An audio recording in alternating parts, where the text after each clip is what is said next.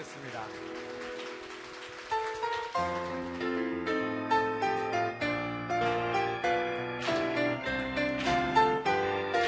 변찮는 변찮는 주님의 사랑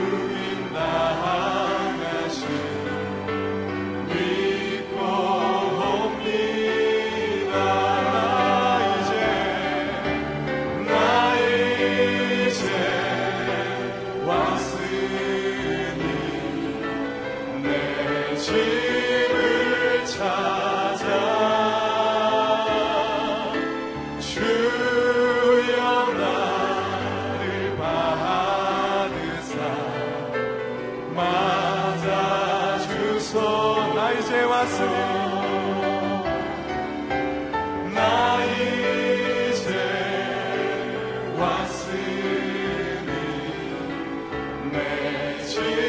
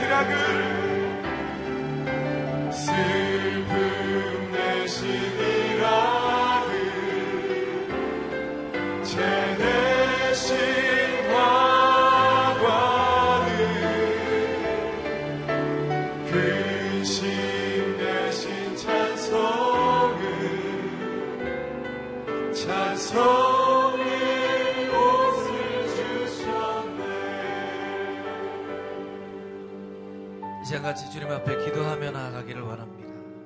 하나님 이 아침에 주님 앞에 간절히 구하오니 우리에게 들을 귀를 허락하여 주시옵소서. 지혜와 계시의 정신을 허락하여 주시사 하나님의 선포되는 말씀을 깨달아 알게 하여 주시고 그 말씀을 의지하여 하나님께로 돌아가는 우리 모두가 되어질 수 있도록 주님 우리의 마음을 붙잡아 주시옵소서. 우리 동성으로 주님 앞에 기도하며 나아가겠습니다. 아버지 하나님 이 아침에 우리를 은혜의 자리로 불러주셨사오니 말씀의 자리로 불러주셨사오니 기도의 자리로 불러주셨사오니 아버지 하나님 우리에게 말씀을 들을 만한 귀를 허락하여 주시기를 원합니다 지혜와 계시의 정체를 허락하여 주시기를 원합니다 우리의 마음에 묵은 땅을 기경하여 주시기를 원합니다 하나님의 새로운 말씀이 선포되어질 때 그 말씀을 듣고 아멘으로 화답하며 그 말씀을 의지하여 주님 앞으로 돌아올 수 있도록 주님 우리에게 다시 한번 은혜를 더하여 주시옵소서. 주님의 은혜가 아니면 어찌 주님께로 돌아갈 수 있겠나이까? 주님의 은혜가 아니면 어찌 하나님의 그 사랑으로 돌아갈 수 있겠나이까? 아버지 하나님, 이 아침에 우리에게 은혜를 더하여 주시옵소서. 아버지 하나님 성령으로 우리의 마음을 감동시켜 주시사 하나님의 말씀을 듣고 이 말씀대로 살겠습니다. 헌신함에 결단하는 아버지 하나님 우리의 마음이 되게 하여 주시옵소서. 이 시간 아버지 하나님 우리 각 사람 마음 가운데 성령으로 임재하여 주시옵소서. 함께하여 주시옵소서. 사랑의 아버지 하나님 참으로 감사합니다. 이 귀한 아침을 주님의 은혜 자리로 불려두시니 참으로 감사합니다. 이 아침에 주님 앞에 간절한 마음으로 기도하는 것은 우리의 마음의 묵은 땅을 기경하여 주시소. 하나님의 은혜의 말씀이 선포되어질 때 우리의 마음의 묵은 땅이 기경되어지며 우리 인생도 다시 한번 기경되어지는 놀라운 은혜가 이 아침 있게 하여 주시옵소서. 하나님 말씀을 집중하여 들 때 아멘 아멘 화답하며 하나님의 말씀 듣게 하시고 그 말씀의 능력으로 이 세상에 나아가 이 세상을 빛과 소금으로 변화시키며 살아가는 우리 모두가 되게 하여 주시옵소서. 그렇게 인도하여 주실 것을 믿사오며 살아계신 예수 그리스도의 거룩하신 이름 받들어 간절히 기도드렸사옵나이다. 아멘. 우리 하나님께 감사와 영광의 박수를 올려드리겠습니다. 우리 좌우에 계신 분들에게 이렇게 인사해 보겠습니다. 돌이키면 살아날 줄 믿습니다. 예, 오늘 새벽 예배는 오늘의 남양주 캠퍼스에서 진행됩니다. 우리 전 세계에 있는 오늘의 성도들과 CGN TV로 예배하고 있는 귀한 성도들께 우리 남양주 오늘의 성도의 따뜻한 사랑의 마음을 담아 큰 박수로 한번 우리 축복하고 격려하도록 하겠습니다.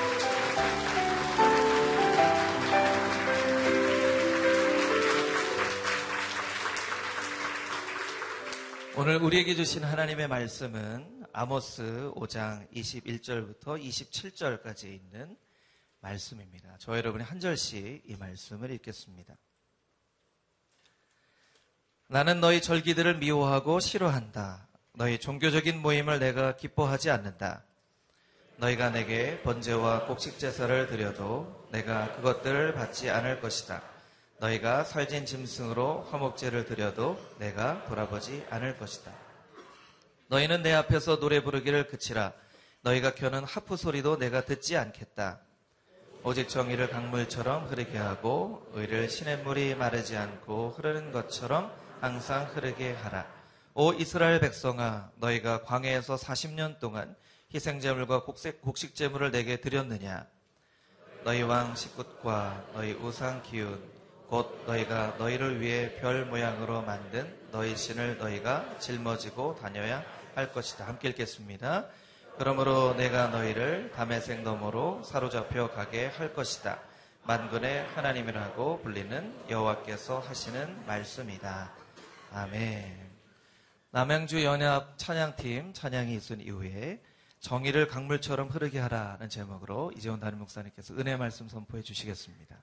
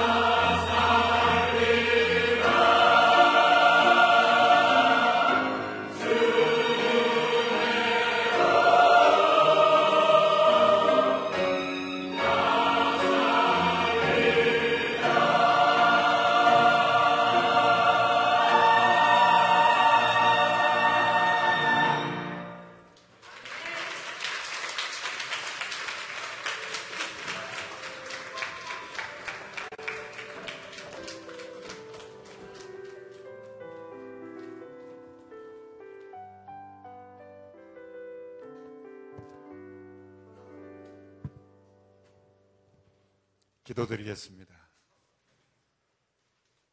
은혜 아니면 한순간도 살 수 없는 저희들, 아버지 하나님의 그 크신 은혜와 사랑으로 우리를 붙잡아 주셔서 날마다 호흡하게 하시며 하나님의 축복을 누리게 하신 것을 감사합니다. 이 새벽에도 아버지 하나님께 돌이키며 우리의 죄와 허물로부터 구원하신 예수 그리스도의 은혜를 의지하며 그분의 사랑 안에 안기며 말씀을 붙잡고 다시 일어나기를 원합니다. 이 새벽에 우리의 마음에 성령의 능력을 부어주시고 새롭게 하여 주시옵시고 아버지의 사랑으로 인하여 우리의 삶에 참된 하나님의 공의와 정의가 회복되게 하여 주옵소서.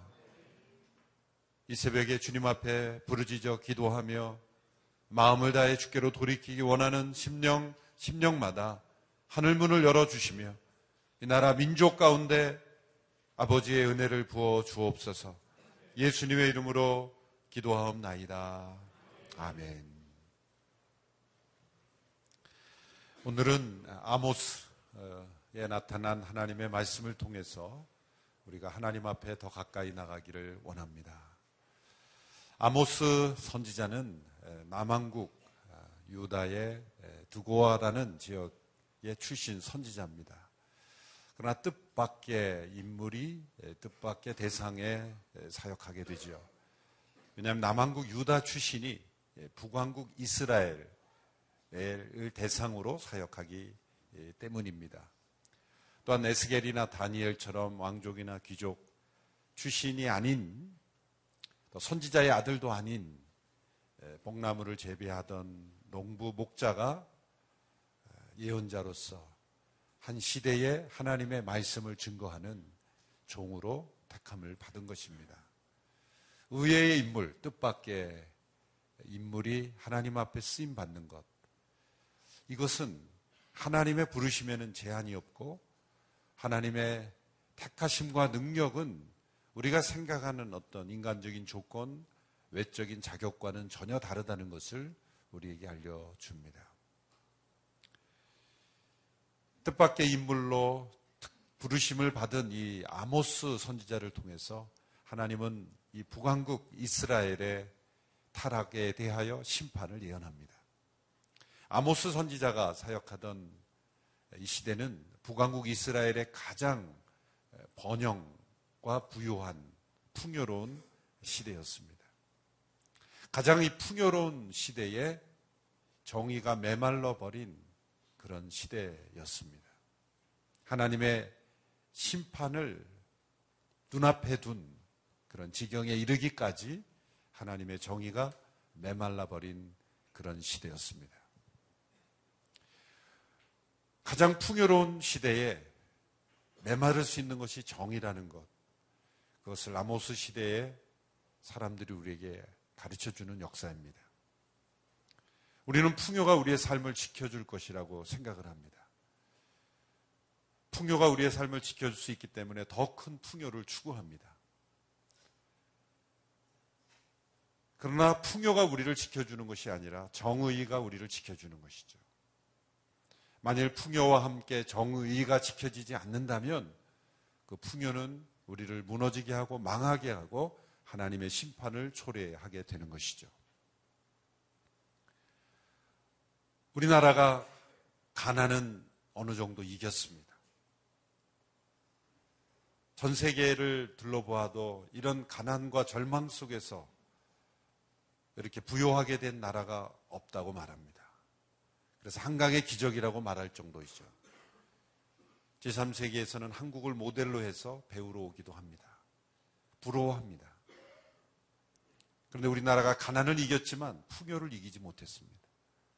오늘 이 시대의 모든 위기는 가난을 이기지 못해서 비롯된 위기가 아니라 풍요를 이기지 못해서 찾아온 위기죠.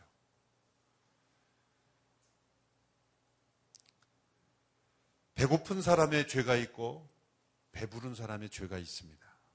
어느 죄가 더 중하겠습니까? 죄의 경중을 따지는 것은 무리가 있습니다만은 배고픈 사람의 죄는 자기의 배고픔을 해결하기 위해서 때로 부정과 도적을 합니다.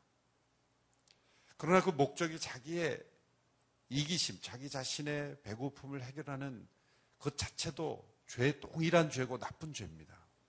하나님의 심판 아래 있는 죄입니다. 그러나 그 영향력과 그 부정적인 효과를 생각하면 배고픈 사람의 죄보다 배부른 사람의 죄가 훨씬 더 큰 겁니다. 배고픈 사람이 범하는 죄는 그 배고픔을 해결하는 그 거기에 목적이 있고 그것으로 끝날 수 있지만 배부른 사람의 죄는 또 다른 죄, 또 다른 죄를 계속해서 만들어 가죠. 배부른 사람의 죄는 사회 구조학을 만듭니다. 무너뜨릴 수 없는 악의 축을 만들기도 하죠. 그 안에는 엄청난 교만이 있고 자만심이 숨어 있고 그리고 또 다른 사람들을 그 죄에 끌어들이는 죄의 확산을 가져오는 게 배부른 자의 죄입니다. 오늘 이 나라 민족의 위기는 어디서 왔습니까? 배고픈 자의 죄라기보다는 배부른 자의 죄가 이 나라를 힘들게 하고 있는 것 아니겠습니까? 배고픈 사람이 범한 죄였다면 이 온 나라가 이렇게 힘들겠습니까? 이것이 배부른 자의 죄이기 때문에 이 나라 전체가 힘들어진 거예요. 풍요가 정의와 함께 하지 않으면 그 풍요는 우리를 망하게 할 수 있습니다. 사람들은 더 큰 풍요가 풍요를 지켜준다고 말하지만 풍요를 지켜주는 것은 정의요 공입니다.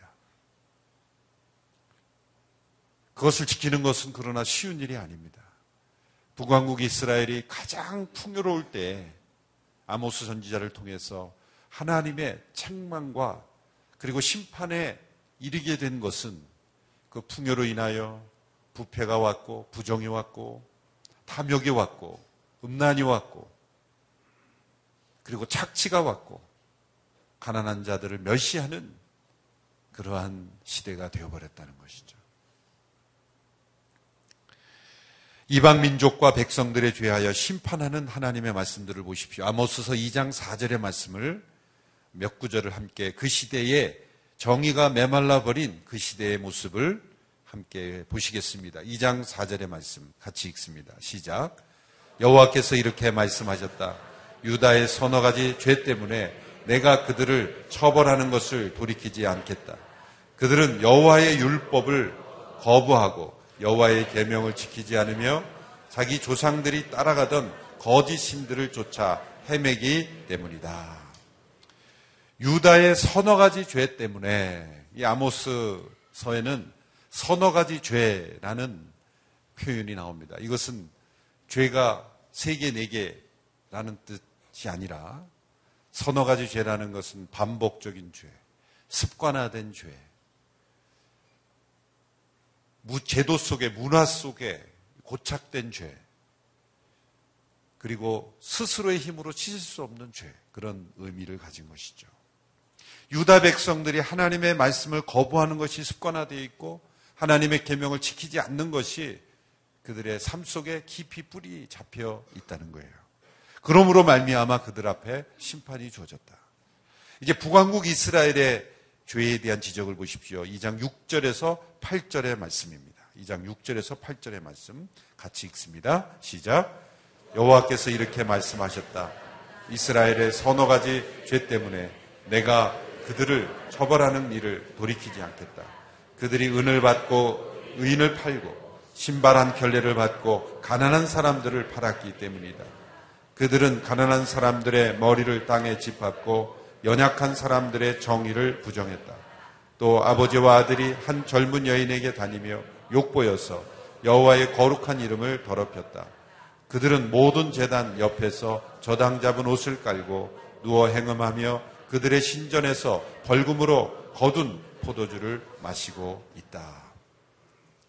아모수서 곳곳에 이스라엘의 당시의 죄악을 지적합니다만 오늘 이 세 구절에 압축적으로 나와 있습니다. 은을 받고 의인을 팔고 신발 한 켤레를 받고 가난한 사람들을 팔았다.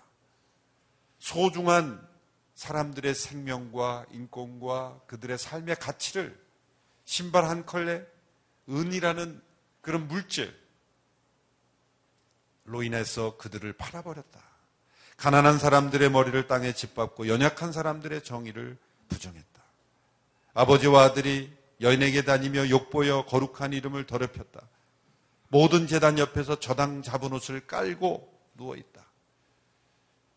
저당 잡은 옷이라는 것은 구약의 율법에서 아주 심각하게 금하는 겁니다. 겉옷이라는 것은 우리가 입는 이 겉옷이기도 하지만 당시의 겉옷은 이불과도 같은 역할을 했죠. 가난한 사람들의 마지막 재산. 그 출애굽기 또 신명기 율법을 보면 가난한 자들이 먹을 것이 없어서 마지막으로 저당 잡히는 것이 옷이죠. 그러나 그 저당 잡은 옷을 절대로 빼앗지 마라. 돌려주어라. 왜냐하면 그들에겐 생명을 지키는 그런 마지막 보호장치이기 때문에 저당 잡은 옷을 절대로 빼앗지 마라. 그러나 그 저당 잡은 옷으로 깔고 누워있는 신전에서 벌금으로 거둔 포도주를 마시는 이 북왕국 이스라엘의 타락한 모습입니다. 하나님은 이러한 모습, 최고의 풍요 속에서 타락해가는 정의가 메말라 버린 이들의 삶을 심판하십니다. 하나님은 심판하시되 이, 이 아모스서에서 나타난 하나님의 심판자의 모습은 포효하는 사자처럼 부르짖는, 외치시는 그런 하나님의 모습을 보여줍니다. 1장 2절의 말씀을 보십시오.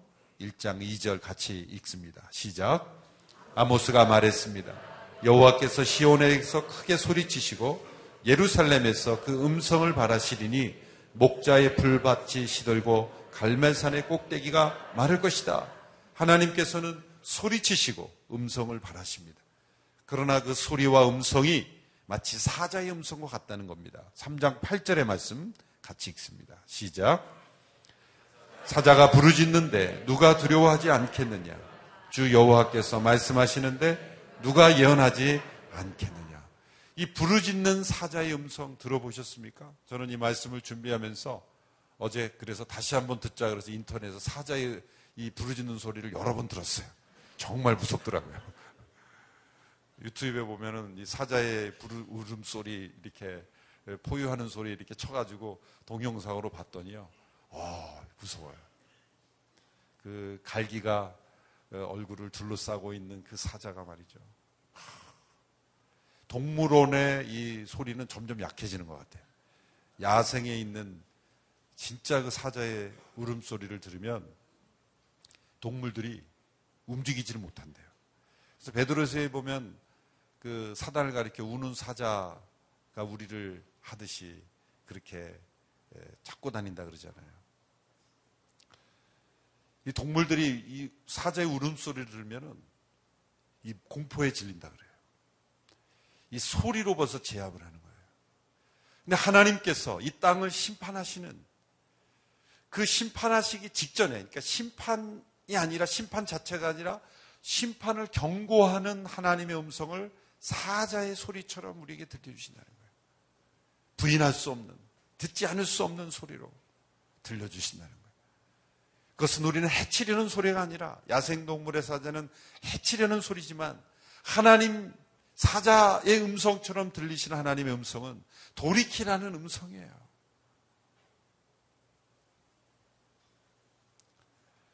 사자처럼 부르짖으며 심판하시지만 회개를 구하며 용서하는 자는 돌이켜 주시는 하나님에 대해서 말씀하십니다. 이사 이 아모스 7장 2절 3절에 보면 하나님께서 이렇게 말씀하십니다.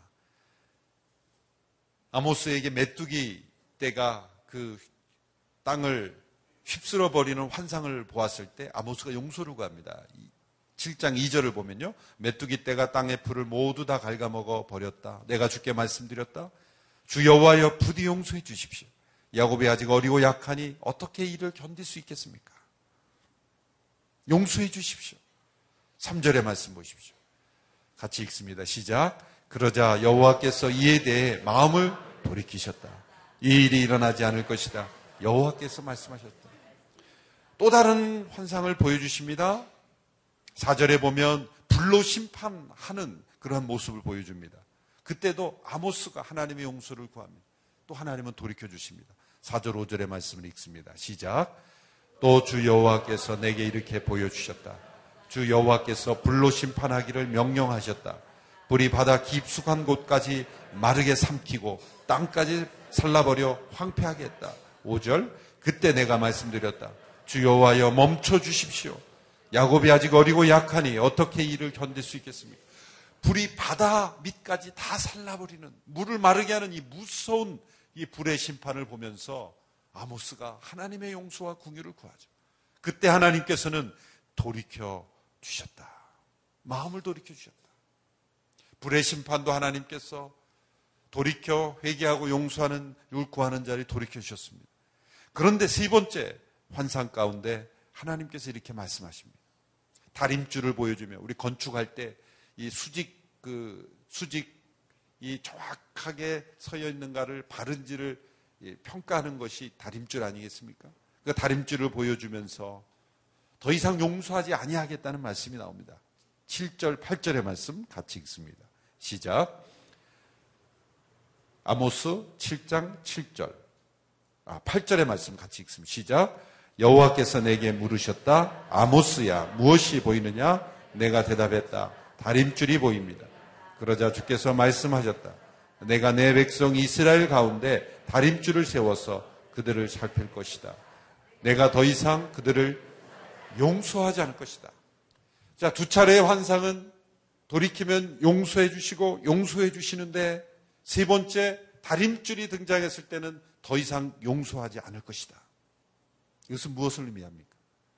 두 번의 환상은 용서하시고 돌이키시는데 세 번째 다림줄의 환상은 용서하지 않을 것이다. 이건 무엇입니까? 용서의 기회가 주어지고 지워지고 또 주어지고 반복적인 것은 계속해서 주어지지만 마지막 용서하지 않으실 때가 올 거라는 거예요. 마지막 다림줄이 주어지는 그때는 하나님의 용서의 때가 끝나는 때가 올 것이다. 하나님은 사랑이신데 왜 무한정 용서하지 않으십니까?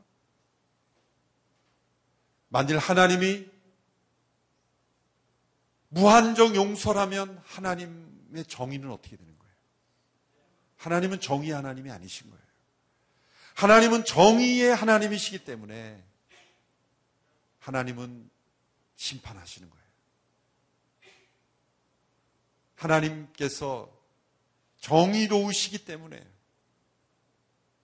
그 하나님의 정의를 완전히 무너뜨리는 사랑은 사랑이 아닌 거예요. 하나님은 정의로우시지만 사랑의 하나님이세요. 그러나 그 사랑이 사랑일 수 있는 것은 하나님의 정의가 있기 때문이에요. 이 하나님의 정의마저 무너뜨리는 사랑은 사랑이 아닌 것이죠. 그래서 메뚜기의 재앙도 돌이켜 용서하시고 그리고 불의 심판도 용서하시지만 마지막 더 이상 용서하지 않을 것이다. 라고 하는 그때가 올 것이에요. 그때는 여호와의 날이 임하는 때예요. 그러면 지금은 어떤 때입니까? 지금은 마지막 다림줄에 심판이 주어지지 않은 때. 지금은 하나님께서 돌이켜 용서하시는 시대예요. 보라 지금은 은혜의 시대요. 구원받을 만한 시대다.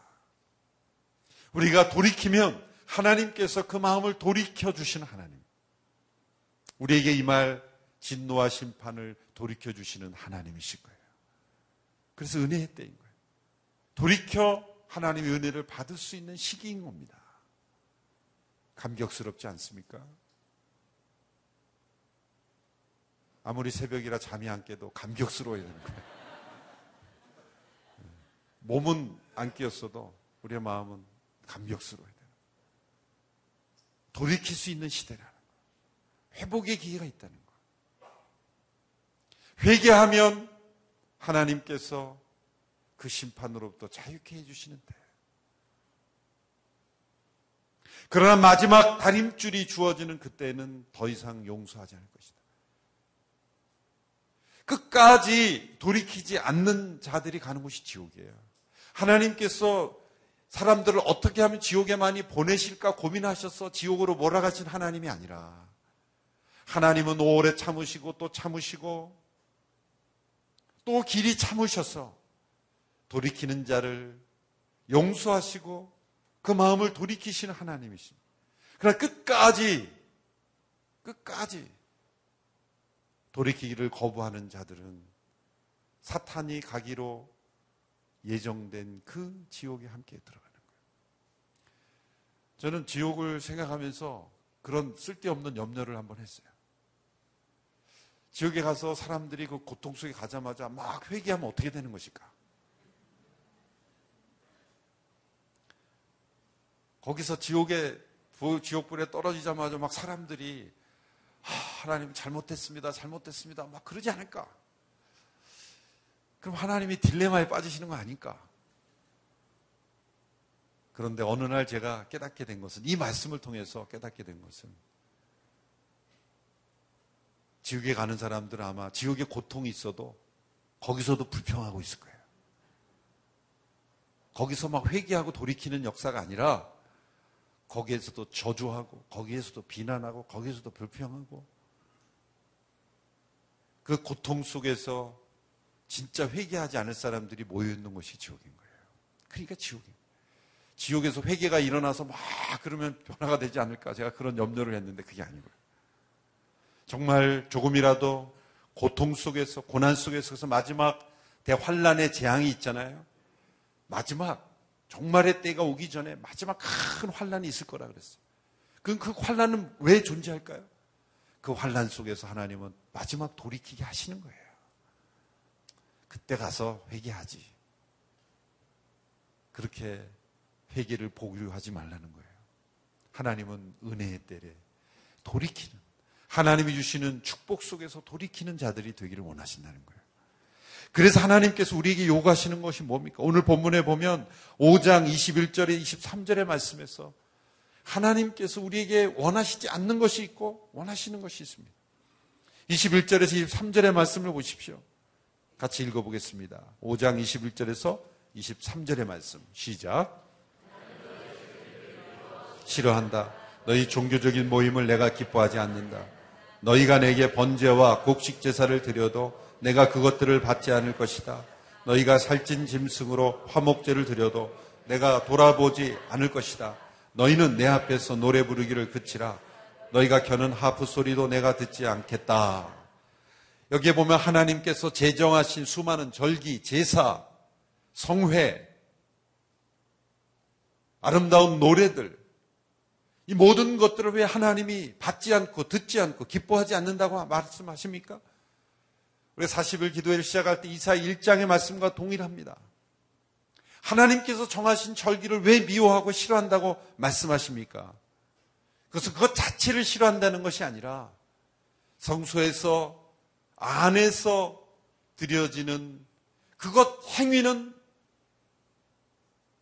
잘 지키는 것 같지만 성소 밖에서의 삶에 불의하고 부정하고 부패하고 사치와 안일과 하나님의 법을 떠나고 하나님의 공의와 정의를 무너뜨리는 그런 삶이 있기에 하나님 받지 않으신다는 거예요.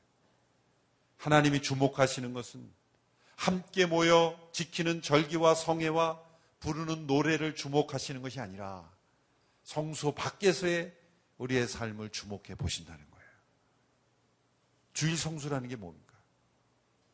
우리는 일주일에 한 번 모여 하루 종일 예배만 드리면 주일 성수라고 착각할 때가 있어요. 그리고 나머지의 삶은 마음대로 살면 된다. 아니죠. 주일을 온전하게 거룩하게 지키는 것은 주일 이외의 모든 6일 동안의 삶 속에서 하나님의 거룩이 있어야 주일을 거룩히 지킨 거예요. 11조를 온전히 지키라. 말라기 마지막에 우리 살펴보겠지만 말라기 시대의 사람들을 하나님이 심판하시 너희의 온전한 11조를 드리라 그럴 때 정확하게 10의 1을 드리지 않아서 그런 심판을 하신다는 게 아니에요. 계산해 보니 모자르네 그게 아니에요. 그들은 오히려 11조를 잘 지켰어요. 중요한 건 뭐 온전하다. 라는 날의 키가 있는 거예요. 10의 9를 어떻게 쓰느냐가 10의 1조가 온전히 들여지냐, 들여지지 않느냐에 달려 있는 거예요. 10의 9는 세상에 탐욕을 위해서 쓰고 10의 1을 교회에 바치면 온전한 11조가 아니라는 말이죠. 산술적으로 10의 1을 정확하게 잘랐다 그래서 11조가 아니라 10의 9가 어떻게 쓰여지냐에 따라서 그것이 온전한 11조가 되느냐 안 되느냐. 주일 성수가 6일을 어떻게 사느냐가 주일 성수를 결정하는 것처럼 성소 안에서의 이 절기와 성회와 제사와 이 모든 것들을 하나님이 받으시냐 받으시지 않느냐는 성소 밖에서의 우리의 삶이 우리의 하나님께서 받으시는 것을 결정하는 거예요. 그러므로 하나님께서 우리에게 주신 오늘 명령 5장 24절의 핵심 구절입니다. 이사야 이 아모스 선지자의 전체 핵심 구절이기도 하죠. 24절의 말씀 함께 읽어보겠습니다. 시작. 오직 정의를 강물처럼 흐르게 하고 의를 시냇물이 마르지 않고 흐르는 것처럼 항상 흐르게 하라. 정의를 강물처럼 흐르게 하고 의를 시냇물이 마르지 않고 흐르는 것처럼 항상 흐르게 하라. 이 구절에 대한 사람들의 오해가 있어서 이 구절을 사람들이 데모하고 그런 사람들만 하는 구절처럼 여기고 우리가 이 구절을 소중하게 생각하지 않는 경향이 있어요. 정의가 강물처럼 흐르게 하라. 여러분 흐르는 강물의 이미지를 생각해 보세요. 거기에는 에너지가 있어요. 때로는 그것으로 발전소를 돌릴 수 있는 그런 물의 힘이 있어요. 정의는 역동적으로 흐르는 힘이 있는 거예요. 그러나 그 정의는 흐르는 전응이를 흐르게 하는 힘은 뭘까요? 사랑이에요. 여러분 올바른 것을 주장하는 것은 정의예요. 어제도 이지원 목사님이 이 부분을 아주 잘 얘기하셨어요. 올바른 것을 주장하는 정인데 그것이 흐르게 하는 것은 사랑입니다. 여러분 세상이 올바른 주장을 사람들이 성토한다고 세상이 정의롭게 됩니까? 그 정의를 흐르게 하는 것은 사랑입니다. 세상에 가난하고 연약한 사람들을 위해서 부르짖고 외치는 것이 정의, 그것도 정의예요. 그런데 그것을 흐르게 하는 것은 사랑입니다. 상처와 미움에서 나온 부르짖는 정의가 있고 사랑에서 부르짖는 정의가 있어요. 분노에서 나오는 정의는 흐르지 않습니다. 사람을 살리는 정의가 아닙니다. 그러나 사랑에서 나온 정의만이 흐르며 강물처럼 수많은 사람들을 살리는 거예요. 정의를 흐르게 하는 것은 사랑이라는 것을 기억하십시오. 하나님의 정의가 세상에 흐르는 것은 하나님의 정의가 사랑에서 나온 정의이기 때문에 하나님의 심판은 우리를 향한 미움에서 나온 진노가 아니에요. 우리를 사랑하시는 사랑에서 나온 진노예요. 하나님의 경고, 하나님의 심판은 우리를 사랑하시는 하나님의 사랑에서 나온 정의예요. 정의를 흐르게 하는 것은 사랑입니다. 또 의를 공의를 마치 마르지 않는 시냇물처럼 계속 흐르게 하라. 여러분 흐르지 않는 물은 썩습니다. 생명이 살 수 없습니다. 말라버린 시냇물은 아무도 찾지 않습니다. 시냇물이 흐르면 그 시냇물 주변에는 나무가 열매 맺고 풍성한 열매를 맺게 돼요. 흐르지, 아, 흐르는 시냇물처럼 정의가 메마르지 않는 것은 무엇이에요? 그것 또한 사랑입니다. 사랑이 정의를 흐르게 하는 거예요.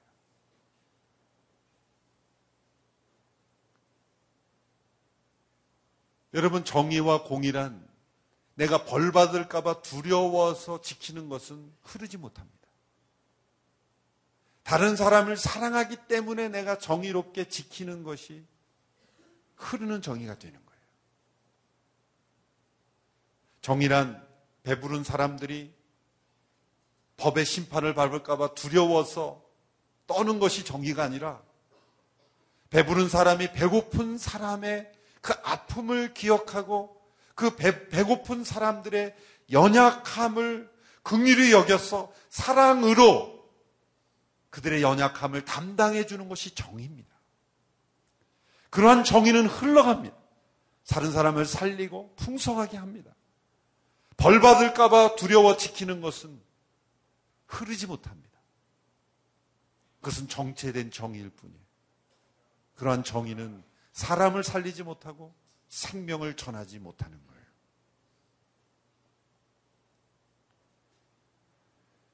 진정한 정의는 무엇입니까? 그래서 나누는 겁니다. 이웃을, 연약한 이웃을 섬기는 겁니다. 공의로운 제도를 만드는 것도 중요하지만 우리의 삶의 각자의 삶 속에서 정의가 흐르게 하는 것. 그 힘은 바로 사랑인 거예요. 내가 벌 받을까봐 하나님의 벌벌을 벌을 받을까봐 지키는 것도 일부 정의지만 그것은 아주 소극적인 정의일 뿐이에요. 그러한 정의는 흐르지 못해요. 그러 하나님을 사랑하기 때문에 그리고 이웃을 사랑하기 때문에 하나님이 사랑하시는 그 사람들을 사랑하기 때문에 가난하고 연약한 지체들을 사랑하기 때문에 정의를 지키는 것은 흐르는 정의가 되는 거예요. 정의를 강물처럼 흐르게 하라. 마르지 아니하는 시냇물처럼 계속 흐르는 거예요. 그 흐르는 시냇물은 바로 하나님의 사랑의 물줄기입니다. 하나님의 사랑이 흘러야 정의가 지켜지는 거예요. 공평하신 하나님이기 때문에 연약한 이들을 향하여 배부른 이들이 자기가 받은 은혜를 잃어버리고 하나님께 주신 은혜라는 걸 잃어버리고 탐욕과 더 큰 풍요만을 추구할 때 정의는 메말라 버리는 거예요. 오히려 내가 받은 것이 어느 정도 이건 가네. 하나님의 정의가 나를 통해 흘러갈 수 있도록 사랑으로 그 정의가 흘러갈 수 있도록 축복의 통로가 되고 정의의 물줄기가 될 때 하나님의 사랑이 우리의 삶을 통해 흘러갈 줄로 믿습니다. 작년에 우리나라 많은 사람들의 마음을 따뜻하게 해주었던 정의를 이 땅에 흐르게 했던 한 청년이 있죠. 우리 김건희라는 청년입니다. 30대 중반의 이 청년은 영국 배우인데 귤을 하나씩 우리 노숙인들에게 배고픈 그러한 분들에게 나눠주기 시작합니다. 큰 것이 아니죠. 귤 하나. 그 귤 하나로 자살하려고 하는 한 노숙인이 생명을 찾아요. 왜 나에게 이 귤을 줍니까? 그랬더니 당부, 배고픈 분이기 때문에 그래서 주었다 그러니까 나는 동물과 같이 살아가는 사람인데 나를 사람 대접한 사람이 처음이라. 나도 다시 살아야 되겠다. 그런 희망을 가져다 주고. 정말 아름다운 청년이죠. CGN TV에서 어, 몇 분짜리 짧은 클립으로 이 청년의 활동을 한번 담은 영상이 있어서 잠깐 보시겠습니다.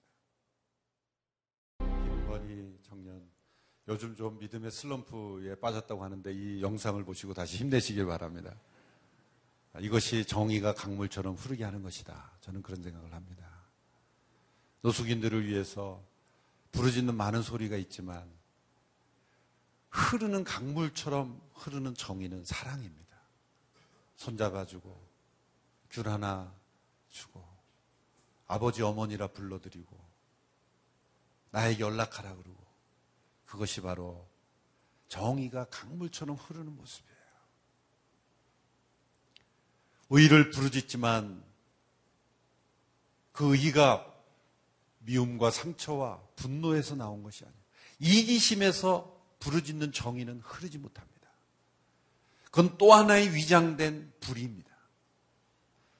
세상에 때로 수많은 정의를 부르짖는 사람들의 소리를 들어보면 그 깊숙한 곳에는 진정한 사랑이 아니라 또 다른 이기심, 또 다른 불의가 숨어 있을 수가 있어요. 정의라는 이름으로 포장된 불의일 수도 있습니다. 그것이 이기심에서 나온 것이라. 그러나 진정 영혼을 사랑하는 나눔에서 나온, 사랑에서 나온, 하나님을 사랑하고 한 영혼을 사랑하는 그 사랑에서 나온 정의는 흐르는 것입니다. 다른 사람을 살리는 것이죠. 흐르는 시냇물처럼 주변에 많은 열매가 맺혀지는 것입니다. 예수님은 바로 강물을처럼 정의가 이 땅에 흐르게 하시는 축복의 통로로 오셨습니다. 십자가에서 자신을 희생하심으로 우리에게 생명을 주시는 희생. 하나님의 정의가 이루어진 사건이 십자가입니다. 우리에게 생명을 주셨습니다. 그 사랑을 주셨습니다. 그 사랑이 우리를 회개하게 했고 그 사랑이 우리로 하여금 정의롭게 살도록 만드신 거예요. 이기적으로 살지 않고 이타적으로 살 수 있는 그 힘, 그것은 우리 주님의 사랑에서 나왔습니다. 건희 청년을 그렇게 변화시켰고, 우리 모두도 그렇게 살도록 부르시고 계십니다. 정의가 강물처럼 흐르는 그런 삶이 우리 모두에게 있게 되기를 바라고, 이 나라 위에 흐르게 되기를 바랍니다. 그것은 누구에게 주어진 겁니까? 먼저 사랑을 경험한 자들에게 주어진 책임입니다. 먼저 풍요를 경험한 자들에게 주어지는 책임입니다. 예수 믿는 우리들로부터 정의가 강물처럼 흐르는 삶이 우리의 삶 속에 넘쳐나게 되기를 축원합니다. 기도하겠습니다. 하나님 아버지 정의가 강물처럼 흐르는 삶이 되게 하여 주시옵소서. 가난을 이겼지만 풍요를 이기지 못해서 이 나라 민족이 우리의 삶이 위기 가운데 있습니다. 하나님의 심판의 목전에 있습니다. 다시 한번 돌이켜 살아나는 이 나라 민족이 되게 하여 주옵소서. 다시 한번 하나님의 크신 사랑을 받았지만 정의롭지 못했던 저희의 삶을 용서하여 주시옵시고 하나님의 정의가 강물처럼 흐르도록 이웃을 사랑하고 섬기는 저희들이 되게 하여 주옵소서. 더 많이 가지지 못한 것을 탓하며 부러워하며 호소하는 저희들이 아니라 주신 축복을 나누며 베푸는 정의가 우리의 삶 속에 이루어지게 하여 주옵소서. 예수님의 이름으로 기도하옵나이다.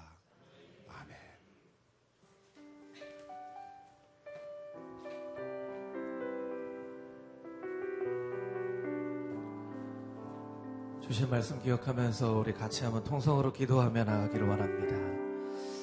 하나님, 먼저는 우리가 주님 앞에 회개하며 나아가기를 원합니다. 우리가 가난은 이겼지만 우리가 풍요 앞에 졌습니다. 우리의 배는 불러졌지만 우리의 마음의 공허함은 더욱더 커졌습니다. 이 마음의 공허함을 채우기 위해서 우리가 붙잡는 것, 그 모든 것이 다 하나님의 마음을 아프게 하는 것들이 되어져 버렸습니다. 주님 회개하며 나아갑니다. 주님께서 기회를 주실 때 은혜를 붙잡고 회개하며 나아가오니 아버지 하나님 다시 한번 주님 앞에 돌이키게 하여 주시옵소서. 우리의 삶 가운데 정의가 강물처럼 흘러갈 수 있도록 아버지 하나님의 사랑이 예수 그리스도의 그 사랑이 나의 마음 가운데 가득 넘치게 하여 주시옵소서. 또한 이 나라 이 민족 가운데 전 세계 가운데 정의가 강물처럼 흘러가도록 만드는 하나님의 거룩한 백성들 작은 예수로 살게 하여 주시옵소서. 우리 두 손을 들고 주여 한번 간절히 외친 후에 전심으로 기도하며 나아가겠습니다.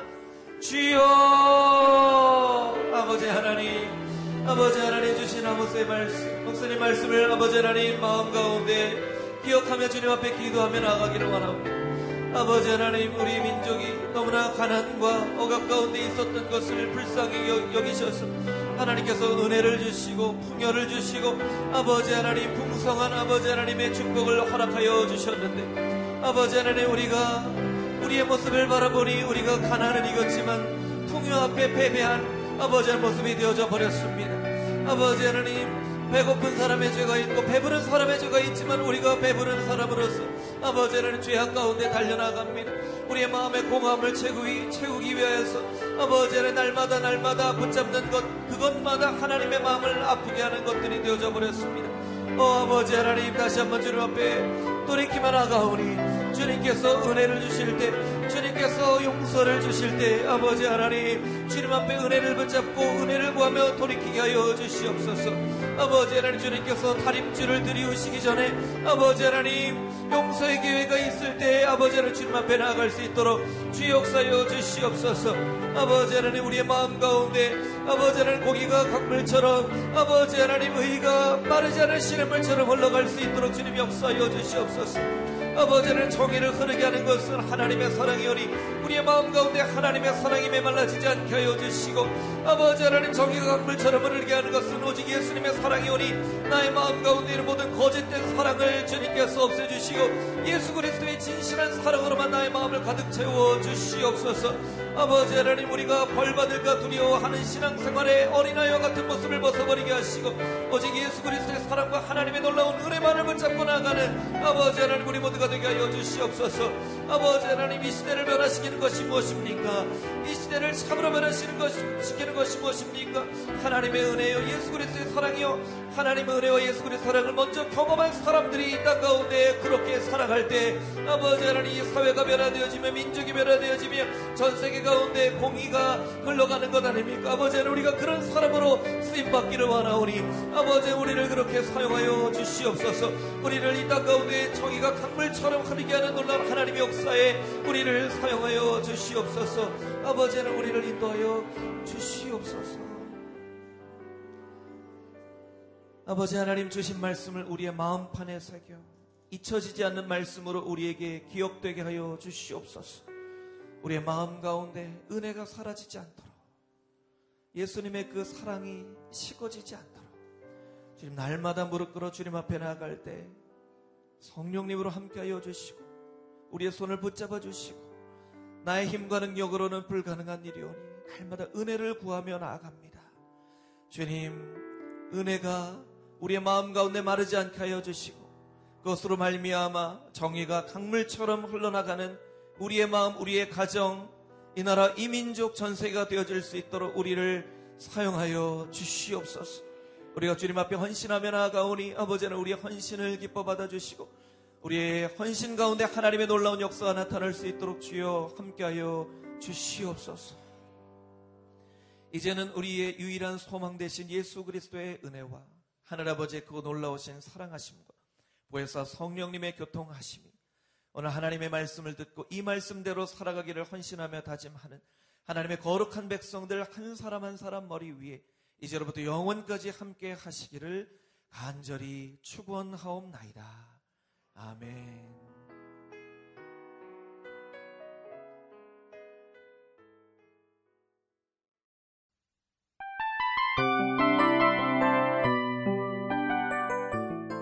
이 프로그램은 청취자 여러분의 소중한 후원으로 제작됩니다.